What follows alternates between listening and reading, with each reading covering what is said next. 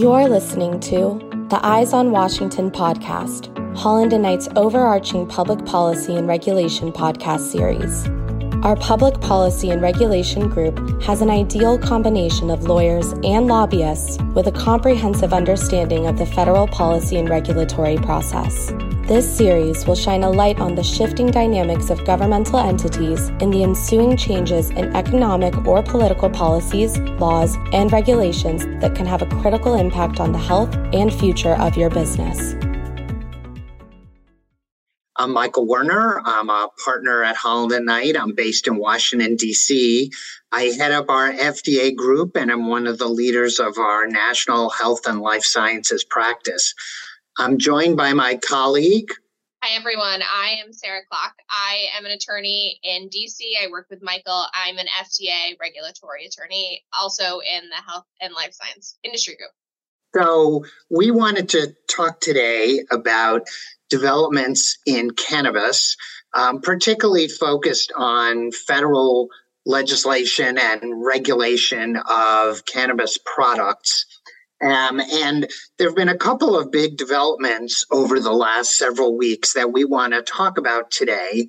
One is that recently it became public that the U.S. Department of Health and Human Services made a recommendation for the rescheduling of marijuana. And Sara, I wondered if you could explain to everybody the significance of that and what it means going forward. Yes, of course. So currently, cannabis, if marijuana, any other name you'd like to refer to it as, is a Schedule One drug. That is how DEA regulates it, which means there is no medical purpose. It is highly abusive, and therefore it cannot be used in any way legally, federally, unless it's for research use only, which is also regulated by DEA. Uh, there are no medicinal properties according to DEA under a Schedule One drug. And that means that cannabis, marijuana can't really be used for anything today. So, how does that jive with all of the states that have specifically authorized the legal use of marijuana, maybe for medicinal purposes or even for recreational use? Yeah, it's a great question. I think there's either 20 or 24 or 27 states that have uh, legalized marijuana in their states either for medicinal, recreational, or both uses. And that just is not being enforced by the federal government. So DEA is not saying you are federally preempted to do this. Likely due to lack of resources, the federal government could very much be enforcing this and saying all of these state laws are invalid under federal law. They're just not. Yeah. So what's interesting about um, so we already have this kind of uh, somewhat confusing regulatory environment, if you will, and now we have HHS coming forward and saying that they recommend rescheduling. But the DEA is ultimately the federal agency that's going to make the final call on this and enforce whatever rules come out. So what would be the next step, do you think, that people can expect now that we know that um, at least one federal agency is trying to perhaps make make cannabis a little bit more available, albeit still under controlled circumstances? What do you think is gonna? What do you think is the next step? What what would DEA do next? Great question. So I just want to backtrack slightly to say that Holland and I and Michael and I have not seen this letter that HHS sent to DEA saying that marijuana should be rescheduled from a class one drug to a class three drug. But there's not a lot of precedent here. I just want to start by saying that. And there's only been a handful of times that we're aware of that a drug has been changed from a schedule one drug or a higher schedule drug to a lower schedule drug. But the precedent shows that the likely next step would be for DEA to issue a proposed rule, which would set forth that the agency is going to reschedule cannabis from Schedule 1 to Schedule 3, thereby opening up a public comment period at least for 60 days. DEA is going to get flooded with comments, and so it'll likely be longer than that. But DEA would then open up the door for industry, for companies, for lawyers, for the government, for anyone to comment on the proposed rescheduling. At that point, all of the proposed, all of the comments would have to be read and addressed by DEA before a final rule would be issued by DEA, thereby rescheduling cannabis from a schedule one to three. However, that process is likely not going to be fast just because of how many parties are at play here. I think that's a great point. I think people have to understand that we're still very early in this process. So even if DEA issued a proposed change in scheduling based on HHS's recommendation, and of course they don't have to, but even if they did, you there's a whole rulemaking process which by definition is at least 60 days for people to comment. But as you said by the time DEA reads, addresses, synthesizes all of those comments and all of those positions, and then formulates a new policy, could take several weeks or months by the time you know we get a we get a formal policy. The other thing that i think is important about what you pointed out is that this is in fact a public process which means that stakeholders whether you're a company whether you're a clinician whether you're you know kind of anyone in the supply chain you're going to have the opportunity to weigh in with the DEA on their proposal. You'll have the opportunity to do so in writing there'll be the opportunity for that. As you said, DEA has to address it, uh, has to address all comments by law. So the bottom line here is that we can be watching for what DEA proposes. And then, number one, people have the opportunity to comment on it or perhaps influence it. And number two, just because they propose it doesn't mean that's what the final rule is going to look like. So I think there's really an opportunity. The other thing that's interesting is that I would anticipate that Congress weighs in here. We've already seen earlier this year, I believe, that several senators wrote to the DEA and said they wanted marijuana cannabis to stay as a schedule 1 drug there are certainly others in congress who would disagree who believe there needs to be rescheduling and a public comment period means just that which means that members of Congress can weigh in with the DEA through the rulemaking process, or I would anticipate that Congress starts holding hearings or perhaps even tries to legislate on this issue because the politics are pretty charged and they're pretty controversial. What do you think? I think it is the time is ripe to have this discussion. I think, you know, the public views cannabis more favorably today than ever. But there's a lot at stake here for those states that have legalized marijuana. What does this do to them, to their farmers, to their medicinal markets, right? There's a lot of players here. And this is, it is very unlikely this is going to move quickly. The water is going to get murky very, very quickly and I I don't expect this to move fast. However, I think the state of play of marijuana today is not what it'll be in 5 years from now and how we get there likely is a rescheduling. It likely will happen, but it may take a year or two to reschedule marijuana from a schedule 1 to a schedule 3. Yeah, I agree. And I think part of the reason why things will be different is because stakeholders will have the opportunity to speak up.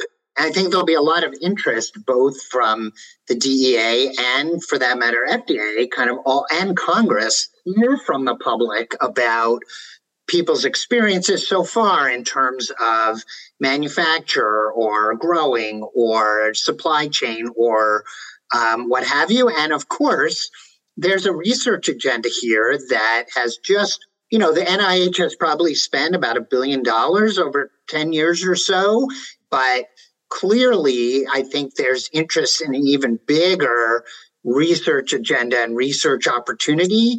So there's going to be a lot of activity that's coming over the next several weeks and months. And as you said, probably even lasting a year. One interesting thing is, of course, last time, um, several years ago, when Congress wrote the Farm Bill, that's when they created this category of so-called industrial hemp, right, with low percentages of THC, which became legal. There were lots of folks who thought that when Congress reauthorized the Farm Bill, supposedly this year, that they might take up any of these issues.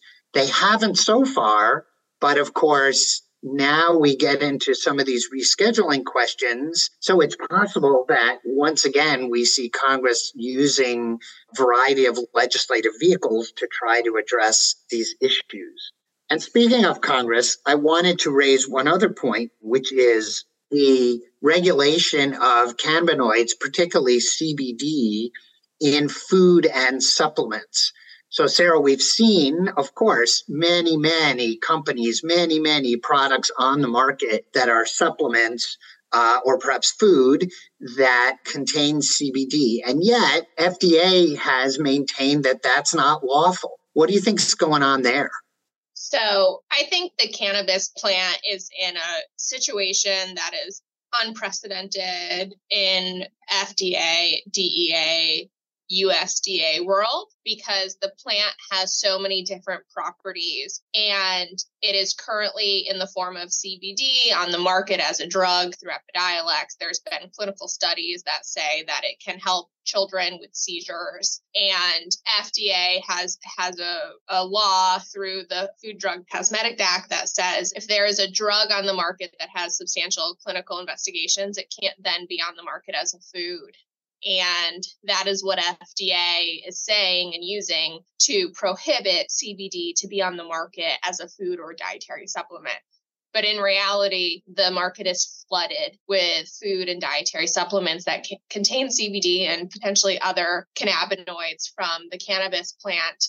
And while they might not contain THC, while they might not get you high, they're technically in the wild, wild west, if not unregulated by the FDA, whether because they're prohibited under statute or because these companies aren't operating within the realms of a dietary supplement or, or a food company. And FDA came to the realization that because CBD and cannabis are in such a unique position that it doesn't have the current framework to regulate a product like this because there's no way the agency could take appropriate action to rid and clean the market up of how oversaturated it is with CBD and has turned to Congress to ask for additional help how to get through the drug exclusionary rule. It's possible that Congress could change the CFR and allow CBD to be a food. That that is probably a likely path forward, but currently the agency doesn't have the framework to handle this. Yeah, it's really interesting because it's a situation where all these products are on the market, you know, in violation of federal law. FDA's only tool is enforcement. And as we've seen, they'll use that tool, but typically they use it in rare circumstances when there's a company that's behaving in their mind particularly egregiously, such as by suggesting that the this uh, uh, supplement with CBD in it is a treatment or a cure for a disease or something like that. So we have all these products on the market. FDA has said that they're worried about the long-term effects of CBD. They're not totally convinced that it's a long-term safe product for people to eat or consume. And yet they feel like they don't have the resources or the ability to regulate the product effectively. And frankly, the companies in the space, I think, probably need some more guidance and clarity about what the regulatory rules are and what the environment looks like in a way that allows their businesses to go forward, but still protects the public. So, as you mentioned, FDA basically asked Congress for help and said, we need you to change the Food, Drug, and Cosmetic Act to create this new pathway. And so, what Congress did, the leaders of the committees of jurisdiction, the Energy and Commerce Committee in the House and the so called HELP Committee in the Senate, in a bipartisan way, issued a request for information. So, they did the equivalent of creating a notice and comment period. They published a document which asked a whole series of questions about CBD, how it's used, how it's manufactured, what the source material is, how it's distributed, how it's packaged, how it's labeled, all those kinds of questions of the stakeholder community. And they are now sifting through the answers to that and undoubtedly working with FDA to try to figure out what that new pathway looks like. And I don't think they have any predisposition to what it looks like, other than there's tremendous support in Congress in a bipartisan way to allow uh, for products to be on the market, albeit in a way that FDA feels comfortable regulating. But I think, Sara, as you talked about, the drug exclusionary rule and the idea that it's prohibited but yet not enforced but that prohibition not enforced, I think is something that both Congress and FDA find a little bit troubling and they want to clean up.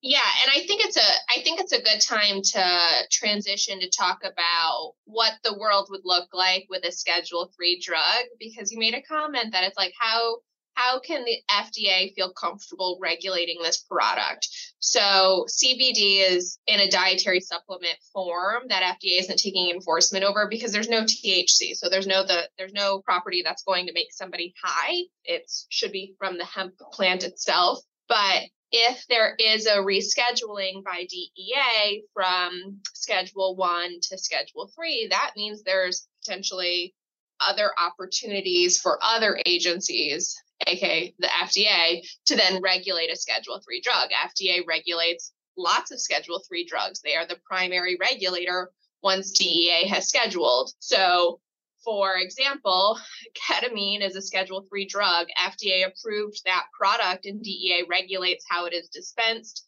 and how it is prescribed.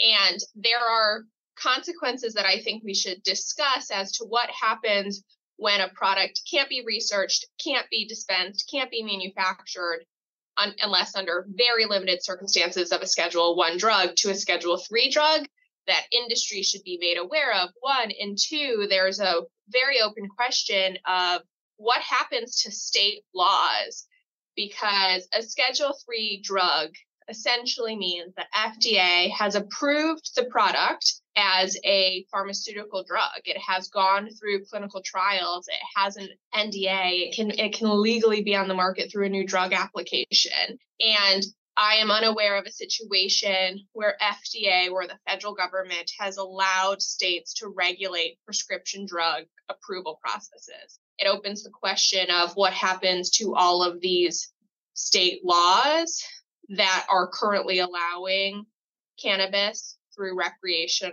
or medicinal uses. Yeah, I, I totally agree. I think in some ways, rescheduling might make the community uh, feel a little more comfortable that the source material, for example, might be easier to get. So might be easier to do research. Um, and the federal government might support more research and all of those things, which which is certainly good and advances the field. But I completely agree with your point. It's just really the beginning because it, in and of itself, raises a whole host of questions about how the products will be regulated. What about the products that are already out there? What is the role of the state government vis a vis the federal government and the FDA? So it's only going to, in some ways, it might be a necessary change, but like all changes in law, this will be a big change in law. And I don't think we quite understand or quite know yet all of the unintended consequences uh, that will come from it. And all of the questions, the legal questions and the regulatory questions that will follow. But I think it's going to be a fascinating debate to be a part of and to watch. Yeah, and I just want to stress, right? Industry, companies, states everyone at play here, every stakeholder has a voice that should be used to effectuate their end goal. And I think it's a really good time for all of these stakeholders to start to identify how they want this to play out and what shape they want it to look like to be ready and prepared to submit comments and engage in the public conversation that is going to come. Yes, 100% agree. This is the time for manufacturers and other stakeholders to be thinking very seriously about if they had the opportunity to change the environment in some way, what that would look like. And uh, because I think, as you said, there are going to be opportunities to do that. And as we've said multiple times here on this podcast, what the law is and what the regulatory environment is in September of 2023 is highly unlikely to be the same in 2024 and beyond. So it's a really good time to start this conversation. I think with that, I'll ask Sara if you have any closing words. I would just say to everyone involved, from a grower to a researcher to a manufacturer to a distributor to a company who's buying secondary to a company who's, importing you know we are educated on this we can help we currently help clients um, and we look forward i think to the to the changes that are coming well said. We uh, stand ready to help anyone. If you have any questions about what's happening now or as things go forward, we are 100% available and would love to help you as you plod through these ever changing times. And with that, we'll close the podcast. For Sara Klock, I'm Michael Werner. Thanks for joining us today.